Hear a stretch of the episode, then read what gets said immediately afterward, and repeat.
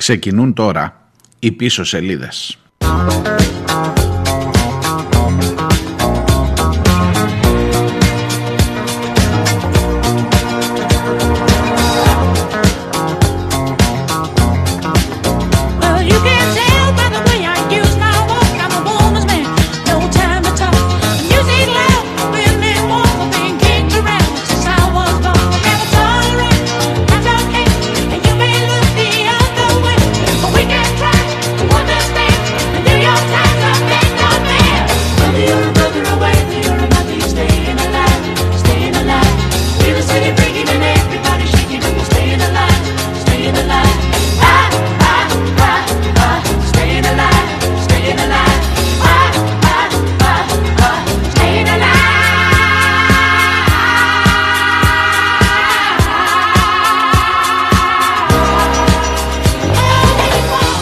Ελάτε, ελάτε, καλώς ήρθατε, χεράκια πάνω, βγαίνουμε και στους δρόμους, χορεύουμε, χαρούμενοι, φανταστείτε το, κάντε το δικό σας, κάντε το εικόνα, χαρούμενοι άνθρωποι, 22.398 χαρούμενοι άνθρωποι έξω που είναι ζωντανοί, χαρούμενοι στους δρόμους, κυκλοφορούν και ευλογούν αυτή την ώρα που μιλάμε την ώρα που μεταδίδονται αυτές εδώ οι κουβέντες από τα ραδιόφωνά σας ή από ποια άλλη συσκευή με ακούτε είναι οι άνθρωποι που ευγνωμονούν πραγματικά ανθρώπους που φρόντισαν για να είναι ζωντανοί. Staying alive.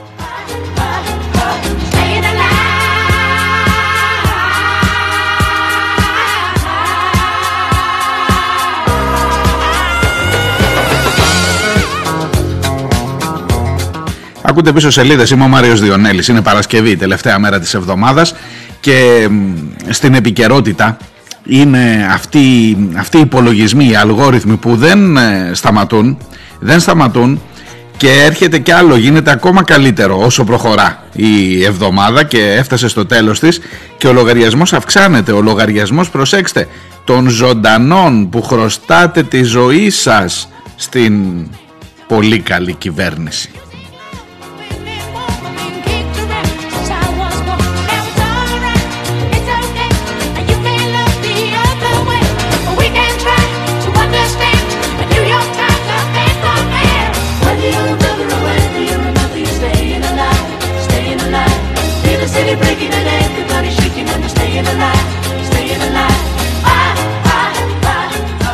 Καινούριο είναι αυτό που μας βρήκε τώρα. Καινούριο αφήγημα είναι αυτό.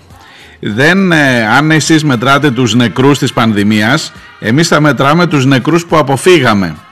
Και έχει και νούμερο συγκεκριμένα. Σας έλεγα χθες για τον Τζιόδρα. Μας προέκυψε και άλλος παιδιά Γι' αυτό με βλέπετε έτσι λίγο από την αρχή, λίγο έτσι φορτωμένο με αυτό το θέμα, γιατί θα μας τρελάνουνε. Δεν μας τρελάνετε εσείς, εμείς σας τρελάνουμε. Θα βγαίνουμε έξω για να χορεύουμε disco staying alive στους δρόμους, κάτω από το Υπουργείο Πολιτικής Προστασίας. Θα πανηγυρίζουμε. Ωραίο event θα ήταν αυτό. Με φιγούρες, έλα χεράκι πάνω, ξέρεις, το, το διαγώνιο αυτό, με το χέρι ψηλά. John Travolta και έτσι ρε παιδί μου, έξω από το Υπουργείο Πολιτικής Προστασίας, από το Στυλιανίδη. Έσωσε παιδιά 300 ψυχές ο Στυλιανίδης, το ξέρετε;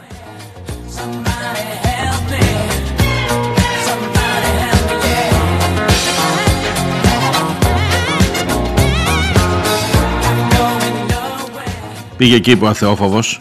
Είχαμε λέει εισηγήσεις από τους επιστήμονες που μας έλεγαν ότι με την κακοκαιρία μπάλος θα θρηνήσουμε μέσα σε μία μέρα και συγκεκριμένα την 5η 14 Οκτωβρίου σε μία μέρα μόνο αυτός έσωσε. Όχι τι lockdown και να μας πει ο άλλος τώρα ο Τσιόδρας που έσωσε με το τρίμηνο lockdown, εξάμηνα lockdown ή με τα εμβόλια που κοντεύουμε χρόνο τώρα για τα εμβόλια. Αυτός παιδί μου σε μία μέρα έσωσε 300 έτσι του λέγανε οι επιστήμονες ότι θα πεθάνουν 300 άνθρωποι από την κακοκαιρία μπάλος και άρα χρειαζόταν να κλείσει ο κυφισός παιδιά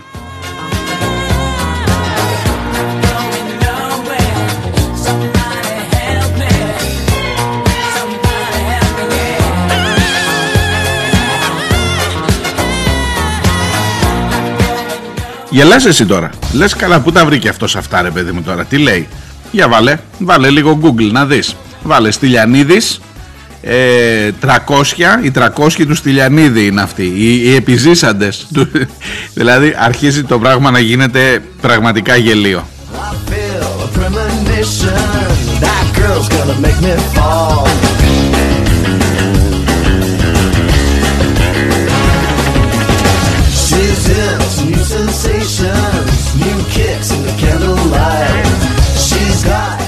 Θα πρέπει να συνειδητοποιήσεις ότι τους χρωστάς τη ζωή σου.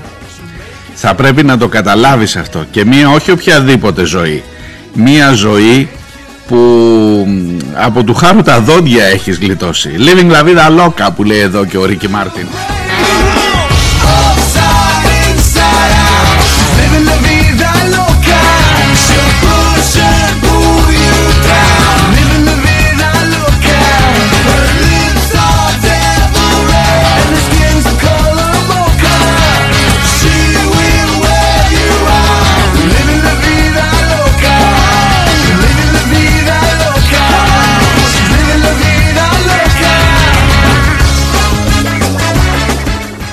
Λοιπόν, κάτσε να κάνουμε μια σούμα.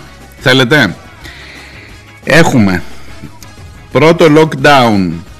Μας τα έλεγε ο Τσιόδρας πέρυσι αυτά. Αν δεν κάναμε λέει το lockdown, θα είχαμε χάσει 13.685. Γράφεις. Γράφεις. 13.685 τη γλιτώσανε με το πρώτο lockdown. Ο αλγόριθμος τόσους έβγαλε.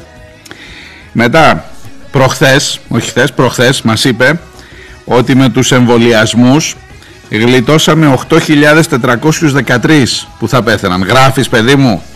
Δεν δε γράφεις. Δεν γράφεις. Σε βλέπω. Λοιπόν 13.685 και 8.413 και μετά ήρθε και ο Στυλιανίδης και λέει γλιτώσαμε τη ζωή 300 με τον μπάλο που του είπαν αυτού οι επιστήμονες ότι θα πέθαιναν 300 άνθρωποι ε, σε μια μέρα όμως μη σου φαίνεται μικρό το 300 ο άλλος λέει αυτό σε μεγάλο διάστημα ε, είναι δίμηνα, τρίμηνα και σχεδόν ένα χρόνο εμβολιασμούς. Ο άλλος είναι σε μια μέρα. Δηλαδή, τι να σου πω τώρα, αυτός είναι ο Χαϊλάντερ.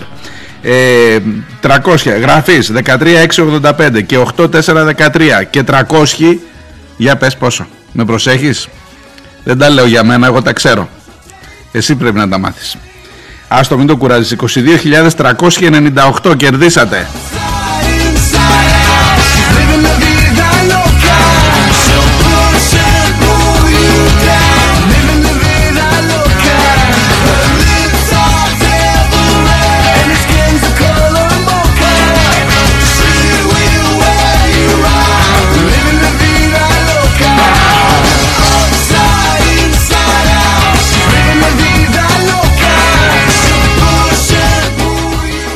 Εσείς 22.398 πρέπει να στήσετε πραγματικά ένα ξέφρενο πάρτι έξω από το Μαξίμου, έξω από το Υπουργείο του Στυλιανίδη, έξω από το Τζιόδρα, δεν ξέρω πού.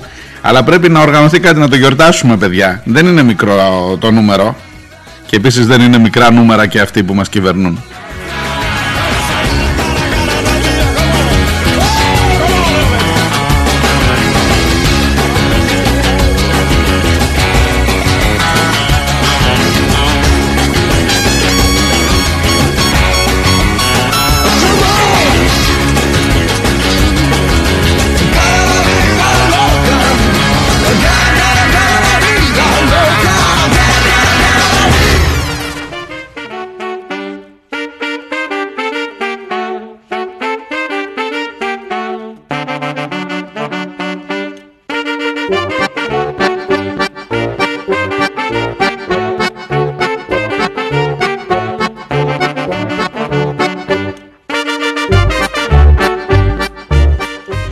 Πίσω σελίδε.gr το site της εκπομπής. Μάριος Διονέλης στο μικρόφωνο. Πίσω σελίδες Παρασκευή 22 ο Οκτώβριος.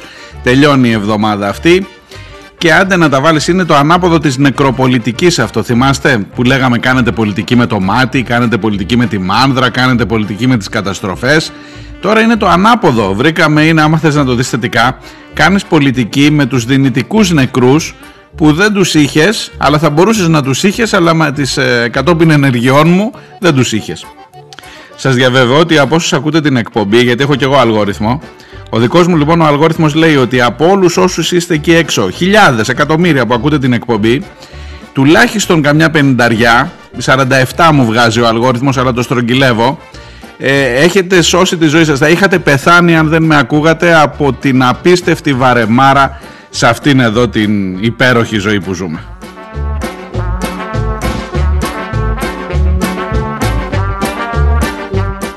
Και τώρα που έσωσα και εγώ μερικών τη ζωή, πάμε να δούμε τι θα δούμε σήμερα στις πίσω σελίδες.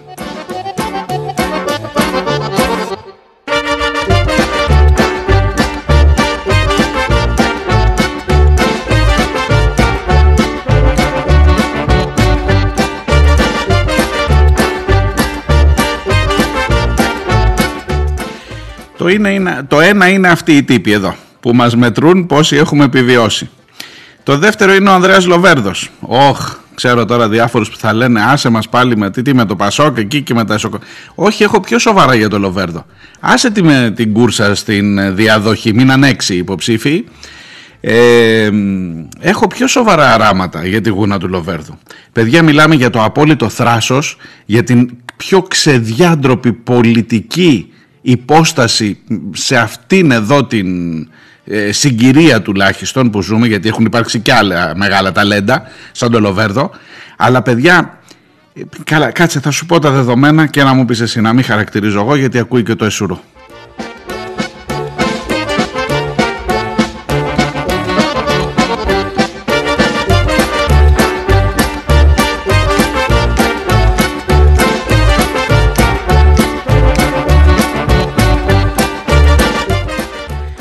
Και θέλω να σου πω στη σημερινή εκπομπή και για τον Δημήτρη Τσαφέντα. Μου το έχει προτείνει ο φίλος ο Δημήτρης ο Σφακιανάκης, τεπιτάσεως μου το έχει προτείνει. Ε, που δεν του αρέσει πολύ αυτό τώρα κάθομαι λέει ασχολούμαι με το ότι ε, πότε βγήκε ο Παπανδρέου πότε θα έρθει, πότε ήρθε, τι φόρεσε όχι βγήκε, μίλησε, δεν μίλησε υπέβαλε, δεν υπέβαλε, πόσες υπεγραφές το έχουμε δει το παιχνιδάκι λέει, μας έχει κουράσει και έχουν κουραστεί και οι ίδιοι από αυτό φαίνεται ε, να είναι οι πίσω σελίδες μια εκπομπή που θα είναι πραγματικά έξω από την επικαιρότητα. Κάτσε όμως, αυτό είναι δύο εκπομπές. Η μία εκπομπή θα πρέπει να είναι για την επικαιρότητα και η άλλη να είναι λίγο off για θέματα όπως αυτή η ιστορία του Δημήτρη Τσαφέντα από την Νότια Αφρική που είναι πραγματικά ενδιαφέρουσα και έχει και μερικές διαστάσεις και για τη βία συνολικά, για την εκκλησία, πολύ ενδιαφέρουσες και ε, αντίθετες με την μέχρι τώρα στάση της εκπομπής ως προς την εκκλησία ε, επισημάνσεις, ανάποδες, Καθίστε, έχει ενδιαφέρον. Αυτά θα τα πούμε στο δεύτερο μέρος, Δημήτρη. Εντάξει, θα προσπαθήσουμε να κάνουμε δύο εκπομπές σε μία. Και επικαιρότητα και λίγο off. Ε, και εδώ είμαστε.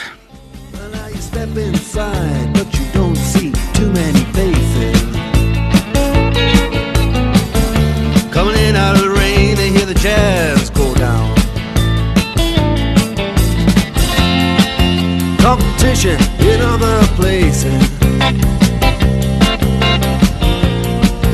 But the horns, they blowing that sound. Λοιπόν, κάτσε να σου πω πρώτα για το Λοβέρδο.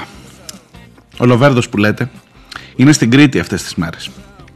Πρέπει να σε πάω λίγο πίσω, εκεί γύρω στο μακρινό 2012, 11-12.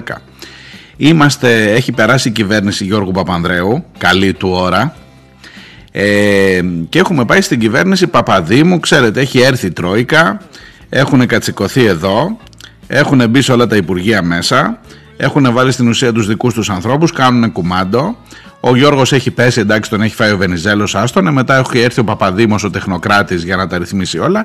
Και είμαστε κάπου εκεί σε εκείνη τη φάση ας πούμε από το 11 μέχρι το 12, μέχρι το Μάιο του 12 και μετά έχεις λίγο Παναγιώτη πικραμένο για ένα 20 περίπου και μετά έχεις Σαμαρά Βενιζέλο. Ε, ωραίο. Σαμαρά πρώτα και μετά Σαμαρά Βενιζέλο. Λοιπόν, άκου να δεις. Ε, όχι, κατευθείαν Σαμαρά Βενιζέλο. Σαμαρά Βενιζέλο και κουβέλι. Καλή του ώρα και αυτού νου. Αχ, που να είστε κύριε Φώτη μου. Λοιπόν, ε, σε εκείνο το κλίμα, ε, Υπουργός Υγείας είναι ο κύριος Λοβέρδος. Και του έχουν δώσει τα μπιλετάκια στο Υπουργείο Υγείας. Κλείνεις νοσοκομεία μεγάλη. Ή κλείνεις νοσοκομεία ή φεύγεις. Και να το ένα το νοσοκομείο που αυτό και να το νοσοκομείο στα Πατήσια που έκλεισε και να το τάδε οίκα που πρέπει να κλείσει γιατί έχει και πιο δίπλα και ένα μελανό σημείο που το έχει εντοπίσει το αετήσιο μάτι της Τρόικας είναι το Λασίθι παιδιά, το Λασίθι. Που έχει την ατυχία να έχει τρεις πόλεις, το Λασίθι, μεγάλες πόλεις, τον Άγιο Νικόλαο, την Ιερά Πετρά και τη Σιτία και την Νεάπολη βάλε μέσα που έχουν η καθεμία από αυτές τις πόλεις νοσοκομείο. Άκου να δεις, άκου να δεις πώς τολμάνε να είχαν νοσοκομεία τότε, ναι. Και θέλανε ο κάθε ένας να έχει στην πόλη του νοσοκομείο. Κατάλαβες, θέλει και η Ιεράπετρα νοσοκομείο και, το, και η Σιτία και ο Άγιος Νικόλαος. Και ήρθε η Τρόικα, έβαλε μπροστά και ένα συνεργάτη του κυρίου Λοβέρδου, τον κύριο Λιαρόπουλο, έχει πεθάνει πια. Ο Λιαρόπουλος είναι αυτός που έλεγε μετά βάστα γερούν, αν θυμάστε, που πήγε στο ποτάμι. Άστο, εντάξει, ευτυχώς Άσε μην πω τίποτα κακό. Λοιπόν, ο κύριος Λιαρόπουλος λοιπόν ήταν ειδικός με τα οικονομικά, με την υγεία, με τα κέρατα όλα αυτά. Τον έβαλε μπροστά ο κύριος Λοβέρδος να του κάνει μια μελέτη ποια νοσοκομεία να κλείσουμε. Και της Ιτίας και της Ιεράπετρας ήταν από τα πρώτα, φουρ, βουρ, για φούντο. Λοιπόν, τότε είχε ξεσηκωθεί το σύμπαν, εννοείται και στη Σιτία αλλά κυρίως στην Ιεράπετρα αγώνες και ξανά αγώνες και ξανά αγώνες και διαδηλώσεις και κινητοποιήσεις και ένταση πολύ τότε σε εκείνη την περίοδο. Και με πάρα πολύ μεγάλο πάθος οι άνθρωποι εκεί κράτησαν και είναι προς τιμήν τους κράτησαν το νοσοκομείο. Και έτυχε να τον παρακολουθήσω αυτόν τον αγώνα από πάρα πολύ κοντά και να συμμετάσχω κιόλας. Θα το πω έτσι χωρίς ε, δηλαδή είναι αυτό που λέει ότι άμα είσαι δημοσιογράφος την αντικειμενικότητά σου και την αμεροληψία σου πρέπει να την δείχνεις όταν είσαι με τους ε, αδύναμους σε αυτή την ιστορία. Τουλάχιστον εγώ έτσι αντιλαμβάνομαι τη δουλειά μου. Τέλος πάντων μέσα στα πολυλογό εκείνη την περίοδο γινόταν χαμός με το νοσοκομείο. Στην Ιερά Πέτρα ειδικά.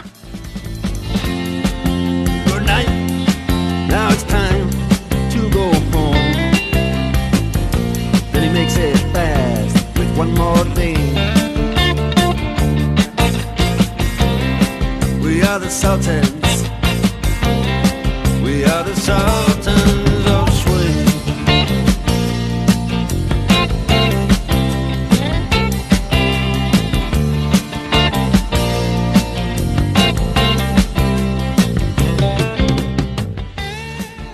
Για να μην στάσει στα πολυλογώ, δεν πέρασε του κυρίου Λοβέρδου. Μάλιστα σε μια κατηδίαν λέει συνομιλία είχε πει ο Λοβέρδος ότι έχετε χάρη που είναι ο Καρχημάκης από εδώ, Πασόκος, και αυτός με κράτησε γιατί θα τα είχα θερήσει τα νοσοκομεία, έτσι είχε πει συγκεκριμένα. Και μάλιστα την είχε πει την κουβέντα αυτή σε εργαζόμενους σε συνάντηση στον Άγιο Νικόλαο.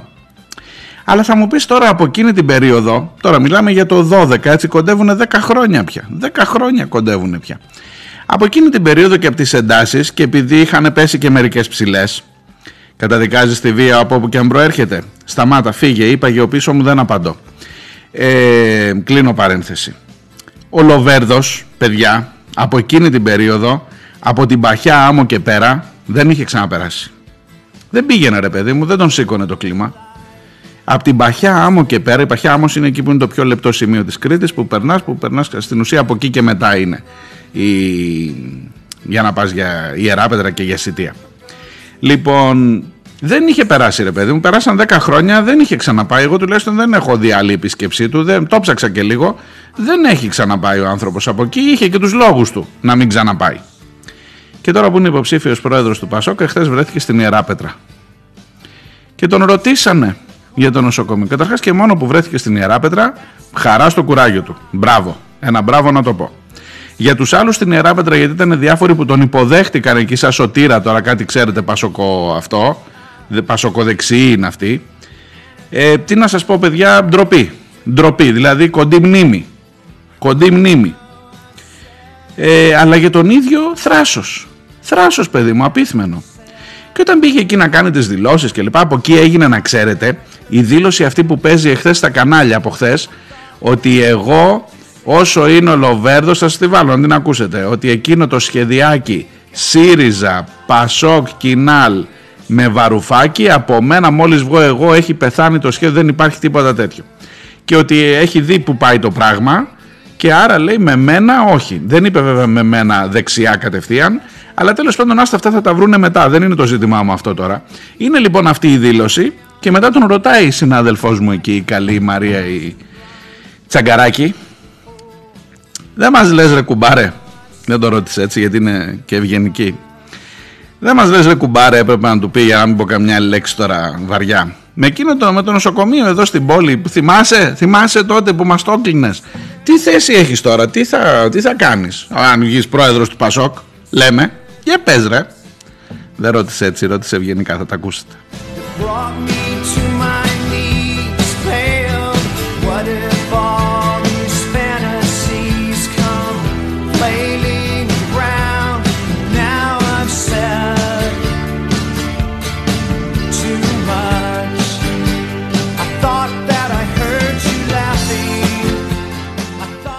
Απαντά ο Λοβέρδος παιδιά Όταν ήμουν λέει υπουργός, έγινε προσπάθεια μέσα από το Υπουργείο Υγείας, πώς το είπε να δείτε, να αλλοιωθούν τα δεδομένα της υγείας εδώ, στην Εράπετρα εννοεί.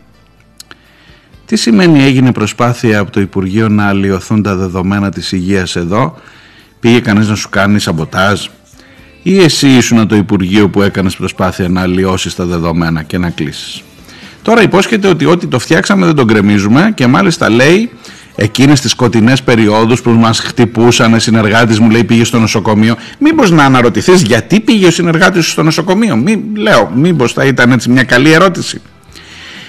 Και στο τέλος έχει το θράσος να πει ότι επί των ημερών μου δεν έκλεισε κανένα νοσοκομείο. Άσε που έκλεισαν τον Πατησίων και το 7ο Ίκα στην Αθήνα. Αλλά άσε αυτό δεν είναι εκεί το θέμα γιατί δεν έκλεισε το νοσοκομείο τουλάχιστον της Ιεράπετρας, γιατί δεν έκλεισε, Γιατί ήσουν μεγαλόψυχος ή γιατί στο είπε ο Καρχημάκης. Μήπως επειδή ήταν στο δρόμο και σου ταράξανε τον αδόξαστο τότε στις διαδηλώσεις και γι' αυτό δεν έκλεισε; Τι να λέμε τώρα, παιδιά, μιλάμε για το θράσος μερικών ανθρώπων. Δεν παλεύεται ειλικρινά.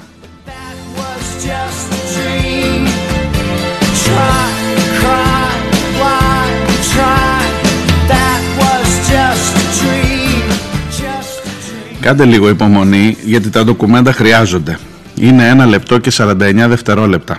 Δεν θα σας ε, υποβάλω περισσότερο από αυτό σε Ανδρέα Λοβέρδο, αλλά ακούστε τον. Λέω όμως εκ προημίου, για να ξέρουμε τι είναι ο Ανδρέας Λοβέρδος, ότι τα σενάρια που σήμερα στείνονται για ένα ενδεχόμενο μπλοκ συνεργασίας, δίθεν προοδευτικό, ΣΥΡΙΖΑ και Βαρουφάκη με το κοινά. Αυτά, αν ο Λοβέρδος γίνει πρόεδρος, θα καταργηθούν την ίδια στιγμή. Σας ευχαριστώ πολύ. ακόμα μια ερώτηση, κύριε Λοβέρδο. Εφόσον είστε ο αυριανός πρόεδρος, έτσι όπως μας το εξηγήσετε, η θέση σας για το νοσοκομείο της Ιεράπετρας, επειδή είχε πολύ συζητηθεί εδώ στο Λασίθι, ποια θα είναι; Όταν ήμουν υπουργός, έγιναν προσπάθειες μέσα από το Υπουργείο να γίνει αλλίωση των θεμάτων της υγείας εδώ. Δεν έγινε τίποτα. Γιατί όταν είχα έρθει εδώ, σε καιρούς που όλα τάσκιαζε, ο φόβος των επεισοδίων, του ξύλου, του ξυλοδαρμού, τον καιρό εκείνο που η σύμβουλή μου, οι γραμματείς μου στα γραφεία μου, επροπυλακίζονταν. Ο διευθυντής του γραφείου μου στάλθηκε με ροπαλιά στα νοσοκομεία και έμεινε τρεις μήνες παρολίγο νεκρός. Η ροπαλιά πήγαινε για μένα. Η εποχή των ψεμάτων σε βάρος μας έχει παρέλθει. Το Πασόκ τώρα δεν κρίνεται, συγκρίνεται και βγαίνει επαρκέστερο, δυνατότερο και καλύτερο και από τη δεξιά και από την λαϊκίστικη αριστερά. Εμείς εκπροσωπούμε το κέντρο και την κεντροαριστερά και η δική μου υποψηφιότητα είναι αυτή. Σε ό,τι αφορά την υγεία, σας διαβεβαιώνω, τίποτα δεν θα χτίσουμε και μετά να το χαλάμε. Αυτά χτιστήκανε, δεν θα πεταχτούν. Να είστε βέβαιοι ότι ο Ροβέρδος μάχεται να μείνουν όρθιες οι δομές και όχι να καταργηθούν. Στη ΔΕ Υπουργεία του στήθηκαν κέντρα υγείας.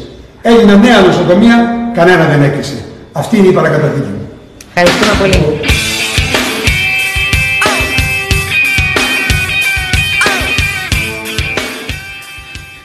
Παιδιά μιλάμε για το απίστευτο, το απίθμενο θράσος αυτού του ανθρώπου. Απίθανο θράσος. Δεν ξέρω με ποιες άλλες λέξεις να το περιγράψω. Ε, λέει ψέματα ότι έκλεισαν, ότι δεν έκλεισαν νοσοκομεία. Προφανώς έκλεισαν. Και αυτά που δεν έκλεισαν, έκλεισαν, έμειναν όρθια από τον αγώνα των κατοίκων. Αναγνωρίζει ότι η ροπαλιά εκείνη λέει στον. Δεν την έφαγε εκεί στην Ιεραπέτρα, αλλά επειδή ήταν παντού το κλίμα τέτοιο για το Λοβέρδο τότε, αναγνωρίζει ότι ήταν για αυτόν η ροπαλιά και την έφαγε άλλος, κατά λάθος. Ε, τι να σας πω παιδιά και τώρα έρχεται να σου υποσχεθεί Καταρχάς λέει είμαι υπερήφανος. Το έχει πει. Είμαι υπερήφανος για τα μνημόνια. Κάναμε το πατριωτικό μας καθήκον. Και τώρα προσπαθεί να σε πείσει ότι όχι, α, εγώ δεν θα τα κλείσω τώρα. Δεν, μην, μην ανησυχείς. Ο Λοβέρδος και μόνο που μιλάς στον εαυτό του στο τρίτο πρόσωπο, βλέπεις ότι κάτι υπάρχει ένα θέμα. Ο Λοβέρ, να ξέρετε τι είναι ο Λοβέρδος. Επειδή ξέρουμε τι είναι ο Λοβέρδος. Ακριβώς γι' αυτό μιλάμε. Λοβέρδε. Τόσο τώρα για τους άλλους που τον υποδέχτηκαν εκεί, κάτι πρώην δήμαρχοι, κάτι. Άστα, μην πω τώρα.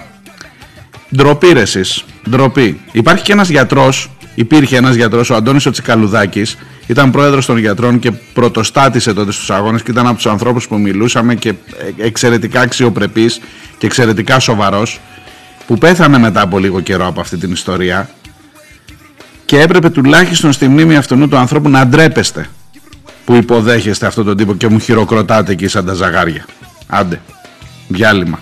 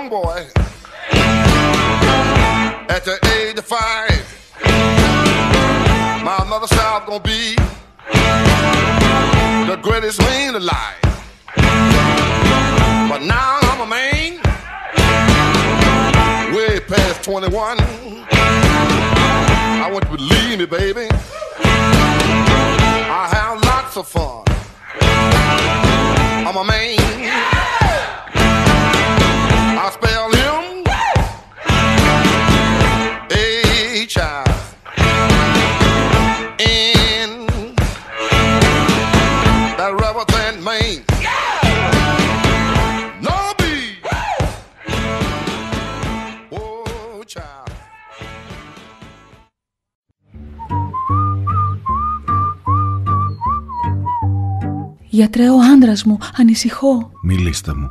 Σας ακούω. Τον τελευταίο καιρό μου λέει περίεργα πράγματα. Μου λέει πως ίσως ο Κυριάκος να μην είναι και τόσο κακός, πως η αριστεία μπορεί να πάει τη χώρα μπροστά. Μου λέει πως ο ΣΥΡΙΖΑ είναι κόμμα της αριστεράς και της οικολογίας. Τα βράδια πετάγεται ιδρωμένο και μονολογεί Πασόκ, σώσε μας! Πάρτε αυτό, θα τον βοηθήσει πίσω σελίδες. Μία ώρα κάθε μέρα. Δευτέρα με Παρασκευή. Όλα θα πάνε καλά.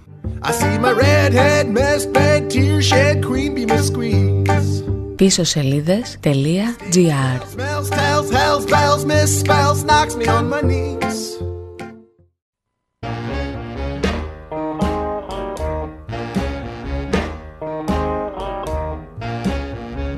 Talking about you, a.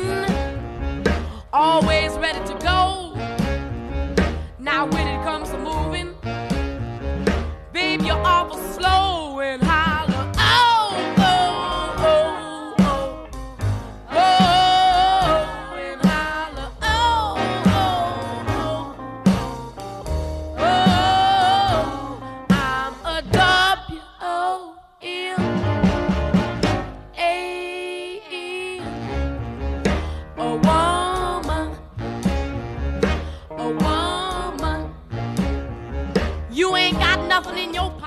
Ακούτε πίσω σελίδες. Μάριος Διονέλης στο μικρόφωνο, Παρασκευή και 22, τελευταία μέρα της εβδομάδας. Να ξέρεις ότι σε βλέπω που κοιτάς την επόμενη Παρασκευή στο ημερολόγιο. Να το ξέρεις ότι σε βλέπω. Ε, γιατί είναι η Παρασκευή 29 και πιο πριν είναι η Πέμπτη 28, πουλάκι μου, που είναι αργία. Και τώρα εκείνη η Παρασκευή κάθεται πολύ άσχημα εκεί ανάμεσα, ε. Δηλαδή είναι η 5η 28 αργία και μετά είναι μια Παρασκευή μέσα και μετά είναι το Σαββατοκύριακο την άλλη εβδομάδα. Σε βλέπω που την κοιτάς. Άρα να σου πω ένα μυστικό. Και εγώ την κοιτάω. Μπορεί να μην έχουμε εκπομπή εκείνη τη μέρα. Εντάξει. Μη. Την Πέμπτη έτσι κι αλλιώς δεν θα έχουμε λόγω γιορτής, γιατί γιορτάζει το έθνος. Ε, αλλά για την Παρασκευή θα δούμε. Σε βλέπω όμως να το ξέρεις ότι την κοιτάς.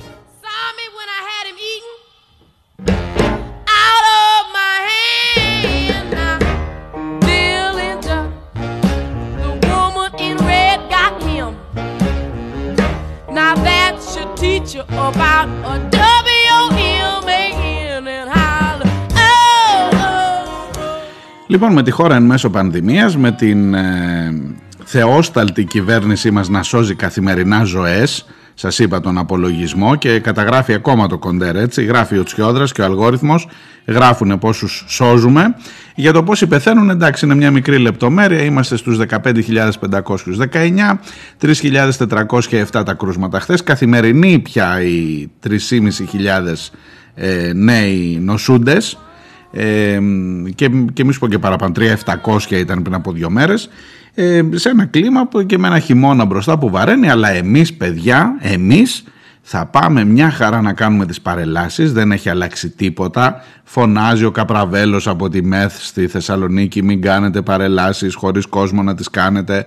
Φωνάζουν κάποιοι γιατροί, ευτυχώς υπάρχουν κάποιοι να φωνάξουν γι' αυτό.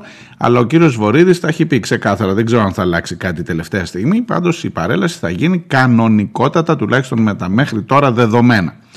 Επίσης θα γίνει κανονικά, το ανακοίνωσαν οι ιεράρχες μας στην Θεσσαλονίκη, ε, να είδατε σήμερα που έχω να πω και καλή κουβέντα για την εκκλησία, για ένα κομμάτι της εκκλησίας. Να την πάλι η είδηση, ο σατανάς την έβαλε εδώ, να σας την μεταφέρω. Αχ,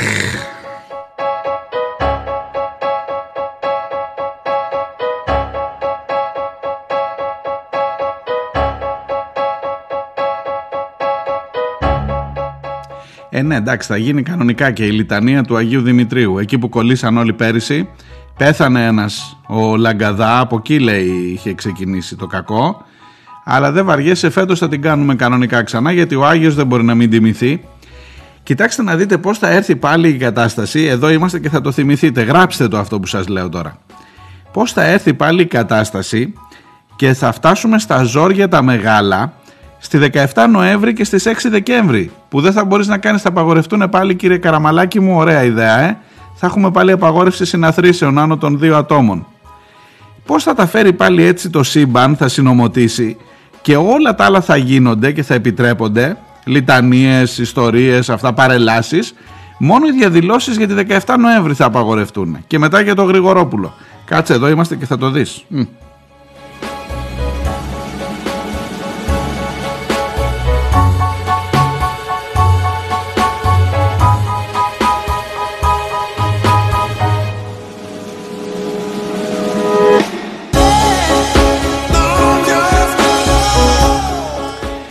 Έχω υποσχεθεί στο φίλο το Δημήτρη το Σφακιανάκη, όπως σας έλεγα, να μιλήσω για έναν άλλο Δημήτρη που πέθανε πριν από 22 χρόνια, το Δημήτρη τον Τζαφέντα. Με αφορμή κάποιες καινούργιες εξελίξεις και κάποια θέματα που βάζουν και μια διαφορετική οπτική και στην Εκκλησία και στα θέματα της ιστορικής μνήμης και στα θέματα της βίας που καταδικάζεται φυσικά και βεβαίως από όπου και αν προέρχεται αλλά που για κάτσε εδώ να δεις έχει μερικές ε, ενδιαφέρουσες προεκτάσεις όλο αυτό το θέμα. Φεύγω δηλαδή από την τρέχουσα επικαιρότητα και πάω λίγο πιο off όπως το λέμε εμείς στην δημοσιογραφική γλώσσα στο χωριό μου.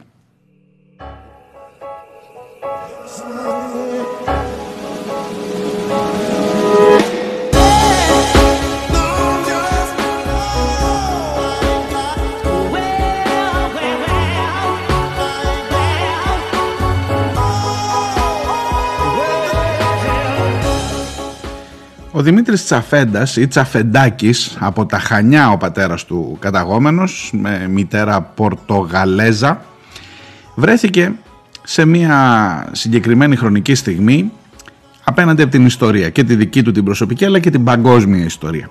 Είναι ο άνθρωπος που το 1966 τον Σεπτέμβριο μέσα στη Βουλή της Νοτιού Αφρικής δολοφόνησε τον Πρωθυπουργό της χώρας ε, τον Χέντρικ Φερβούντ, Φερβούρντ, αν το λέω σωστά, Φερβούρντ ε, ε, προφέρεται το όνομά του, ο οποίος το, την περίοδο εκείνη ήταν ο πιο σταθερός, πιο στιγνός εκφραστής του καθεστώτος του Apartheid, ο οποίος προέκρινε και επέβαλε τις διακρίσεις της λευκής μειοψηφίας εις βάρος των ε, μαύρων στην Αφρική και ο άνθρωπος που είχε, στο, είχε ήδη λερώσει τα χέρια του με αίμα πολλών ε, εκατοντάδων διαδηλωτών, πολλών εκατοντάδων ανθρώπων που διεκδικούσαν τα δικαιώματά τους για το Apartheid δεν ξέρετε, δεν νομίζω ότι χρειάζεται να σας κάνω εγώ ολόκληρη ε, αναφορά, νομίζω ξέρετε τι ήταν και τι ακριβώς συνέβαινε. Ο Τσαφέντας λοιπόν Γνώριζε 8 γλώσσες, ήταν πολίτης του κόσμου, είχε ταξιδέψει σε πάρα πολλές χώρες του κόσμου και είχε καταλήξει εκεί και μάλιστα είχε προσληφθεί παρόλο που ήταν ε, κομμουνιστικών ιδεών, παρόλο που είχε δράση πολιτική, είχε προσληφθεί λόγω των γλωσσών που ήξερε ως γραμματέας στην Βουλή, στο Κοινοβούλιο της Νοτιού Αφρικής. Άρα λοιπόν είχε τη δυνατότητα να είναι σε θέση βολής με το μαχαίρι του ακονισμένο απέναντι στον Πρωθυπουργό Τύρανο.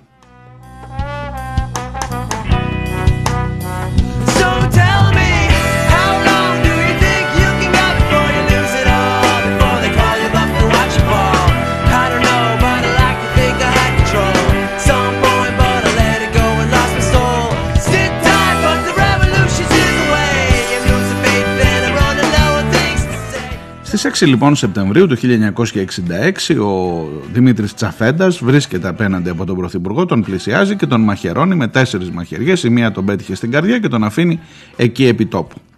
Τον συλλαμβάνουν εννοείται κατευθείαν. Οι ειδήσεις που μαθαίνουμε εδώ στην Ελλάδα εκείνη την περίοδο ε, είναι λίγο συγκεχημένες. Την πρώτη μέρα γράφουν οι εφημερίδες ότι εδολοφονήθη από Έλλην από, Έλληνα, από ελληνικά χέρια. Ο εδολοφονήθη υπό Έλληνος ο Πρωθυπουργός Νοτιού Αφρικής. Σας διαβάζω το πρωτοσέλιδο του Βήματος. Ε, σιγά σιγά και ενώ δεν γίνεται στην αρχή κάποια αναφορά αρχίζει να αμαυρώνεται η εικόνα διότι ξαφνικά ο δράστης αρχίζει να φορτώνεται με, τη, με το στίγμα του τρελού, του ανισόρροπου κλπ την επόμενη μέρα το βήμα, το, η ίδια εφημερίδα που δεν είχε καμία αναφορά την πρώτη μέρα, την επόμενη μέρα έγραφε ένα ολοσέλιδο άρθρο που έλεγε «Από παιδί ήταν ανισόρροπος ο δολοφόνος του Φέρβουντ». Ο τότε εκπρόσωπος της ελληνικής κοινότητας, κύριος Πέτρος Παΐζης, δήλωνε ότι ήταν προσωπικός φίλος του Φερβούρντ και τον θαύμαζε η κατάπληξής μου δεν δύναται να περιγραφεί όταν μου ανήγγυλαν ότι ο δολοφόνος το ελληνικής καταγωγής. Προτίθεμαι να αναζητήσω τους ε, προγόνους του ανδρός αυτού. Εκείνη την περίοδο στη Νότια Αφρική επιτετραμένος ήταν ένας γνωστός μας, ο Πέτρος Μολυβιάτης, δεν μιλάμε για πολύ παλιά, 1966 ο οποίος ήταν στενός συνεργάτης του Κωνσταντίνου Καραμαλή. Εξέφρασε βέβαια και αυτό τη βαθιά του λύπη και κατάπληξη για τη δολοφονία, χωρίς να μπει σε περαιτέρω σχόλια για την ε, ταυτότητα και την καταγωγή του δράστη.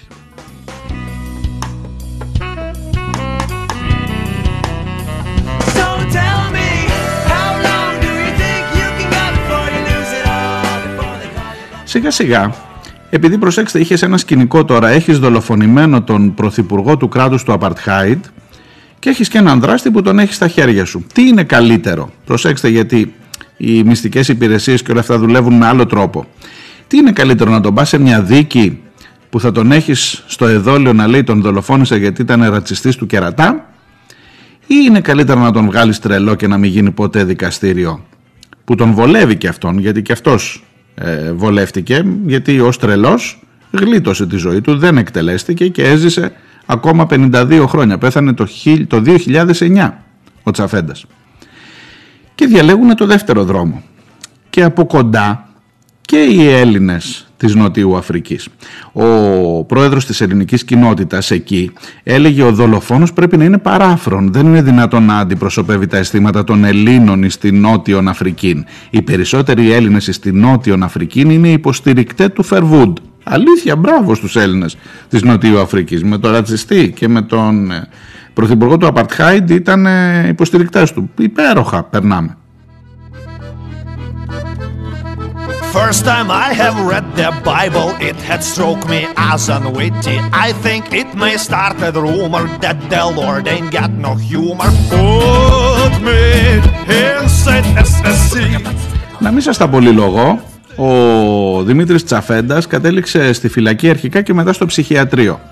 Τρελό τον βγάλανε, ως τρελός γλίτωσε και τη ζωή του και έζησε όπως σας είπα άλλα 50 χρόνια, 52 χρόνια. Εκείνο που στην συνέχεια έχει σημασία. Είναι η αποκατάσταση της μνήμης και της πράξης κυρίως του ανθρώπου αυτού. Και δόξα τω Θεώ υπήρξε η αποκατάσταση και μάλιστα με, πώς να σας το πω, με στομφόδι τρόπο φέτος. Και άρα έρχομαι και στην τωρινή λίγο επικαιρότητα για να δείτε πώς κολλάει. Γιατί κολλάει αυτό με τα 200 χρόνια της ελληνικής επανάστασης. Πόθεν θα μου πεις, κάτσε περίμενε, περίμενε. My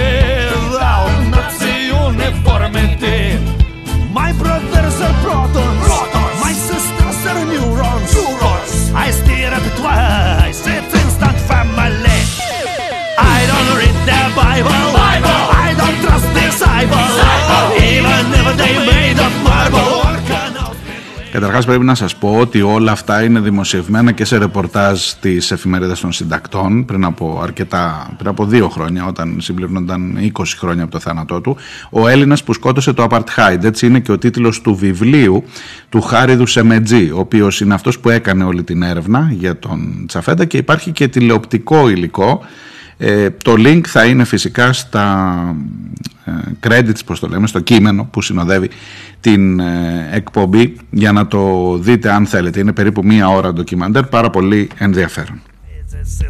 in your family.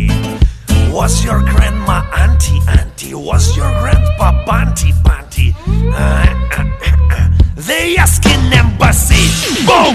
I don't read the Bible. I don't trust disciples. Εις βάρος λοιπόν του Δημήτρη Τσαφέντα, του δολοφόνου του πρωθυπουργού του Απαρτχάιντ, υπήρξε μια μεθόδευση οργανωμένη για χρόνια σχεδόν μισό αιώνα και κράτησε παραπάνω από μισό αιώνα ότι ο άνθρωπος αυτός ήταν ένας τρελός που ξαφνικά πήρε ένα μαχαίρι και έτσι χωρίς λόγο πήγε και σκότωσε τον Πρωθυπουργό. Η έρευνα του Χάριδου Σεμετζή έβαλε τα πράγματα στη θέση τους και το βιβλίο, αλλά κυρίως έρχεται να βάλει τα πράγματα στη θέση, της, στη θέση τους και η Εκκλησία. Και αυτό είναι μια έκπληξη σας ομολογώ και για μένα.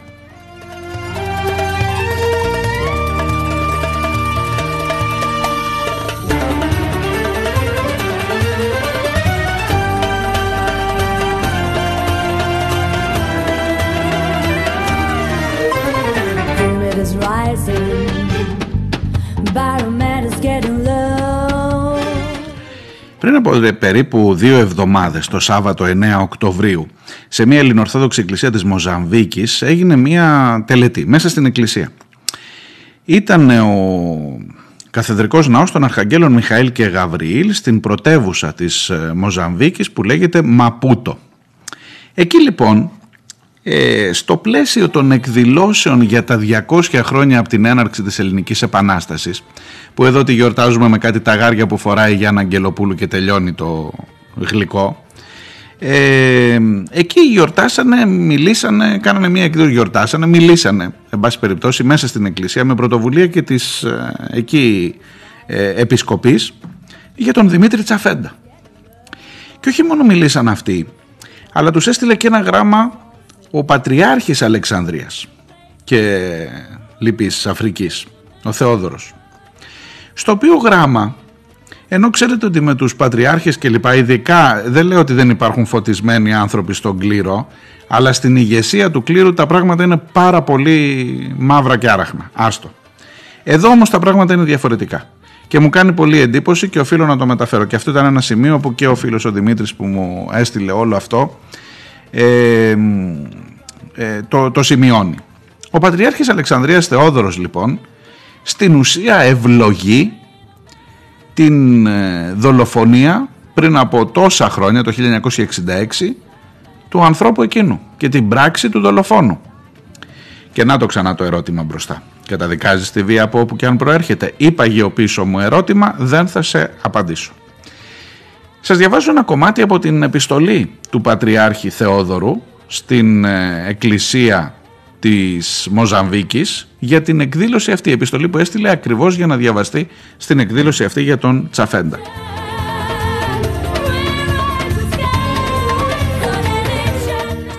Ηθικός, η διάπραξη ενός φόνου ίσως δεν βρίσκει δικαίωση. Όμως η πράξη του Τσαφέντα εκφεύγει των στενών ηθικών ή ηθικιστικών ορίων καθώς αποτελεί μία πράξη βαθύτατα πολιτική με την ουσιώδη και πραγματική έννοια του όρου. Μία πράξη που κινείται στο επίπεδο του συμβολικού και συμπυκνώνει όλη την αγανάκτηση ενός λαού που υπέφερε τα πάνδυνα. Ο Δημήτριος Τσαφέντας, παρά την προσπάθεια σπήλωσης της προσωπικότητάς του και τον χαρακτηρισμό του ως δίθεν φρενοβλαβούς, υπήρξε ένας πραγματικός αγωνιστής των δικαιωμάτων του ανθρώπου. Ένας ιεραπόστολος της ελευθερίας και ένας αληθινός μάρτυρας αφού πέρασε το μεγαλύτερο μέρος της ζωής του στις φυλακές και υπέστη περίγραπτα βασανιστήρια.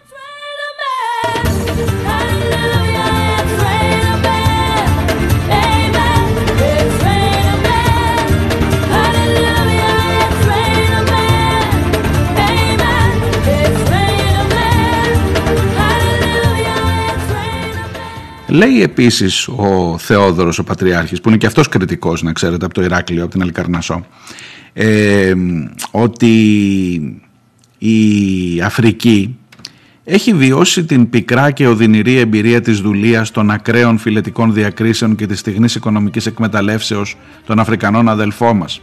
Σε μεγάλο βαθμό, αλλού περισσότερο και αλλού λιγότερο, τα δεινά της Αφρικής υφίστανται και σήμερα με άλλες ίσως μορφές και εξάπαντος με τη μορφή της οικονομικής επικυριαρχίας των ξένων συμφερόντων.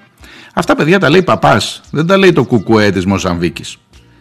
Τα λέει όχι ένας παπάς του κατώτερου κλήρου. Τα λέει ο Πατριάρχης της Αλεξάνδρειας. Να πας να θέσεις αυτόν αν θέλεις το ερώτημα αν καταδικάζει τη βία από όπου και αν προέρχεται. Θα μου πεις τώρα μην τα μπλέκεις, δεν είναι όλα ίδια. Ή ούτε μην μη, μη, μην ετοιμαστείς να βγάλεις κανένα συμπέρασμα ότι εγώ λέω πάρτε ένα μαχαίρι και πηγαίνετε όποιο νομίζετε ότι, ότι είναι τύρανος να τον ξεκάνετε. Δεν είμαι σίγουρος ότι υπάρχουν αντίστοιχες πολιτικές ε, ότι υπάρχουν πολιτικές αντιστοιχίες σε αυτό που ζούμε σήμερα. Όχι ότι ζούμε καλύτερα σήμερα, αλλά εν πάση περιπτώσει να ξέρουμε για τι πράγμα μιλάμε. Αλλά όταν βλέπεις έναν ιεράρχη να ευλογεί στην ουσία τη δολοφονία ενός πρωθυπουργού, έστω και μετά από τόσα χρόνια, ε, όπως και να το κάνεις, σου κάνει, εμένα τουλάχιστον μου κάνει εντύπωση. Και το σημειώνω έτσι εδώ στα σημερινά στην επικαιρότητα. Βάλτε το και αυτό σε ένα κουτάκι, έτσι τροφή για σκέψη, ρε παιδί μου, για το Σαββατοκύριακο που έρχεται.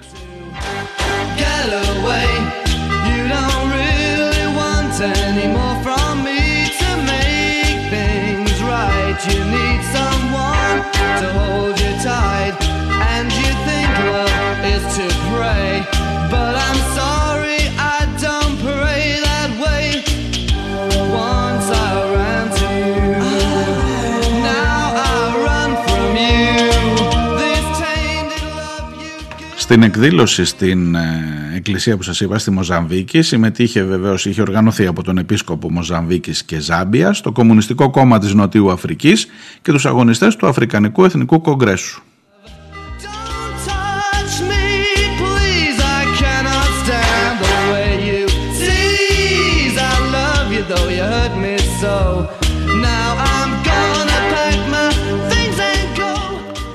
Χωρίς να είμαι βαθύς γνώστης των πραγμάτων των εκκλησιαστικών στην Αφρική, έτσι με μια-δυο πληροφορίες που μου έρχονται από διάφορες και από άσχετες μεταξύ τους πηγές, έχω μια υποψία ότι στην Αφρική η Ορθοδοξία είναι πολύ πιο γειωμένη στην πραγματικότητα από ότι είναι η δική μας. Η ιεραρχία τουλάχιστον. Μιλώ πάντα για την ιεραρχία. Όχι για τον παπά κάτω που κάνει δουλειά με τους ανθρώπους και που, έχει, που επιτελεί πραγματικά ένα έργο. Αλλά για την ιεραρχία έχω μια υποψία ότι είναι πολύ πιο γειωμένη με την πραγματικότητα.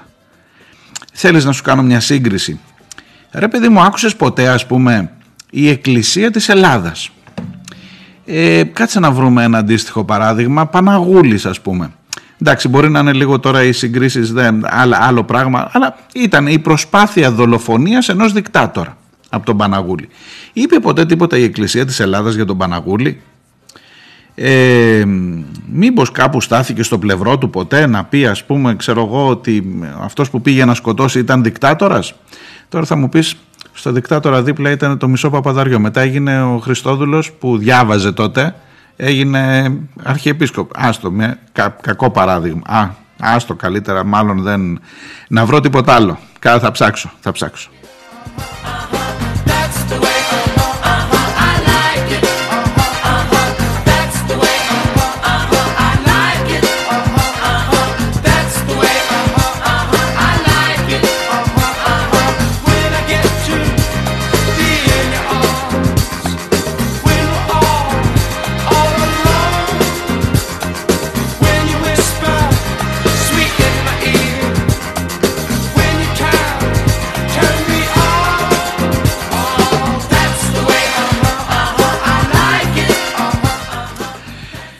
Αυτά λοιπόν για το Δημήτρη Τσαβέντα. Ένα πολύ ενδιαφέρον ε, βίντεο. Αν θέλετε να το παρακολουθήσετε θα είναι στην, ε, στο κείμενο που συνοδεύει τις σημερινές πίσω σελίδες.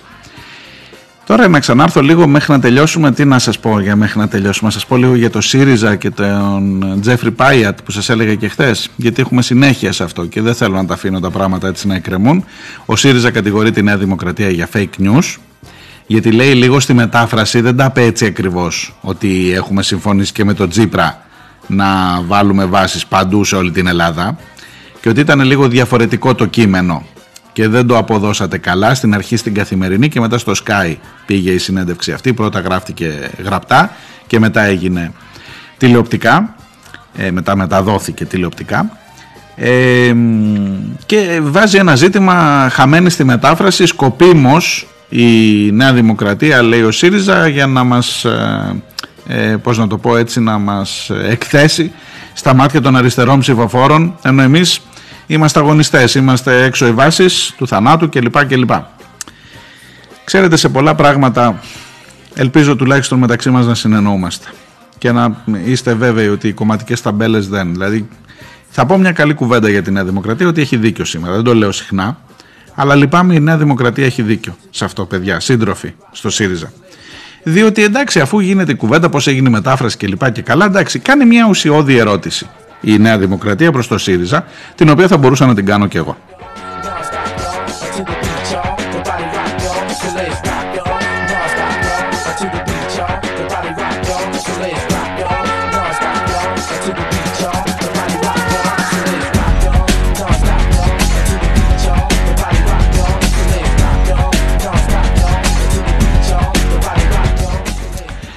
Το ζητούμενο για αυτή την κουβέντα είναι η αντίδραση του ΣΥΡΙΖΑ στη νέα συμφωνία με τις Ηνωμένες Πολιτείες για την επέκταση των βάσεων και για τη δημιουργία νέων βάσεων Λάρης, Αλεξανδρούπολη, στη Σκύρο λέει θέλουν να φτιάξουν οι Αμερικανοί, το ΝΑΤΟ όχι οι Αμερικανοί, μην, μην μπερδεύεστε.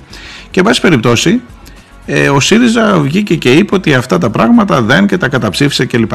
Και του λέει η Νέα Δημοκρατία, εντάξει, εντάξει μαζί σου. Θέλεις να σου πω εγώ και λάθος τη μετάφραση; Άντε να το πω εγώ, όχι δεν το λέει η Νέα Δημοκρατία. Κάνει όμως μια ουσιαστική ερώτηση. Αν ο κύριος Τσίπρας ερχόταν κανά- ξανά στην εξουσία, θα κατήγγελε τη συμφωνία με τις Ηνωμένες Πολιτείες; Εδώ σε θέλω τώρα. Εδώ σε θέλω τώρα, Αλέξη. Καλό Σαββατοκύριακο, παιδιά. Να προσέχετε, ψυχραιμία και μάλλον όλα θα πάνε καλά. Θα τα πούμε τη Δευτέρα την ίδια ώρα. Γεια.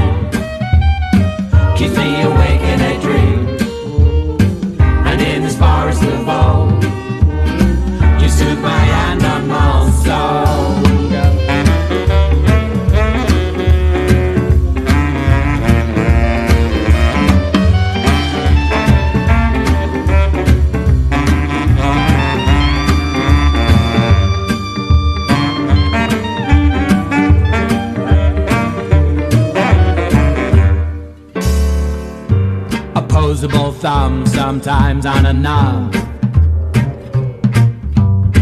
So we wrestle and bite just to prove that we're tough. And too many times I begged for change to perfectly rearrange this chemical in my brain. You soothe my animal soul something to have and to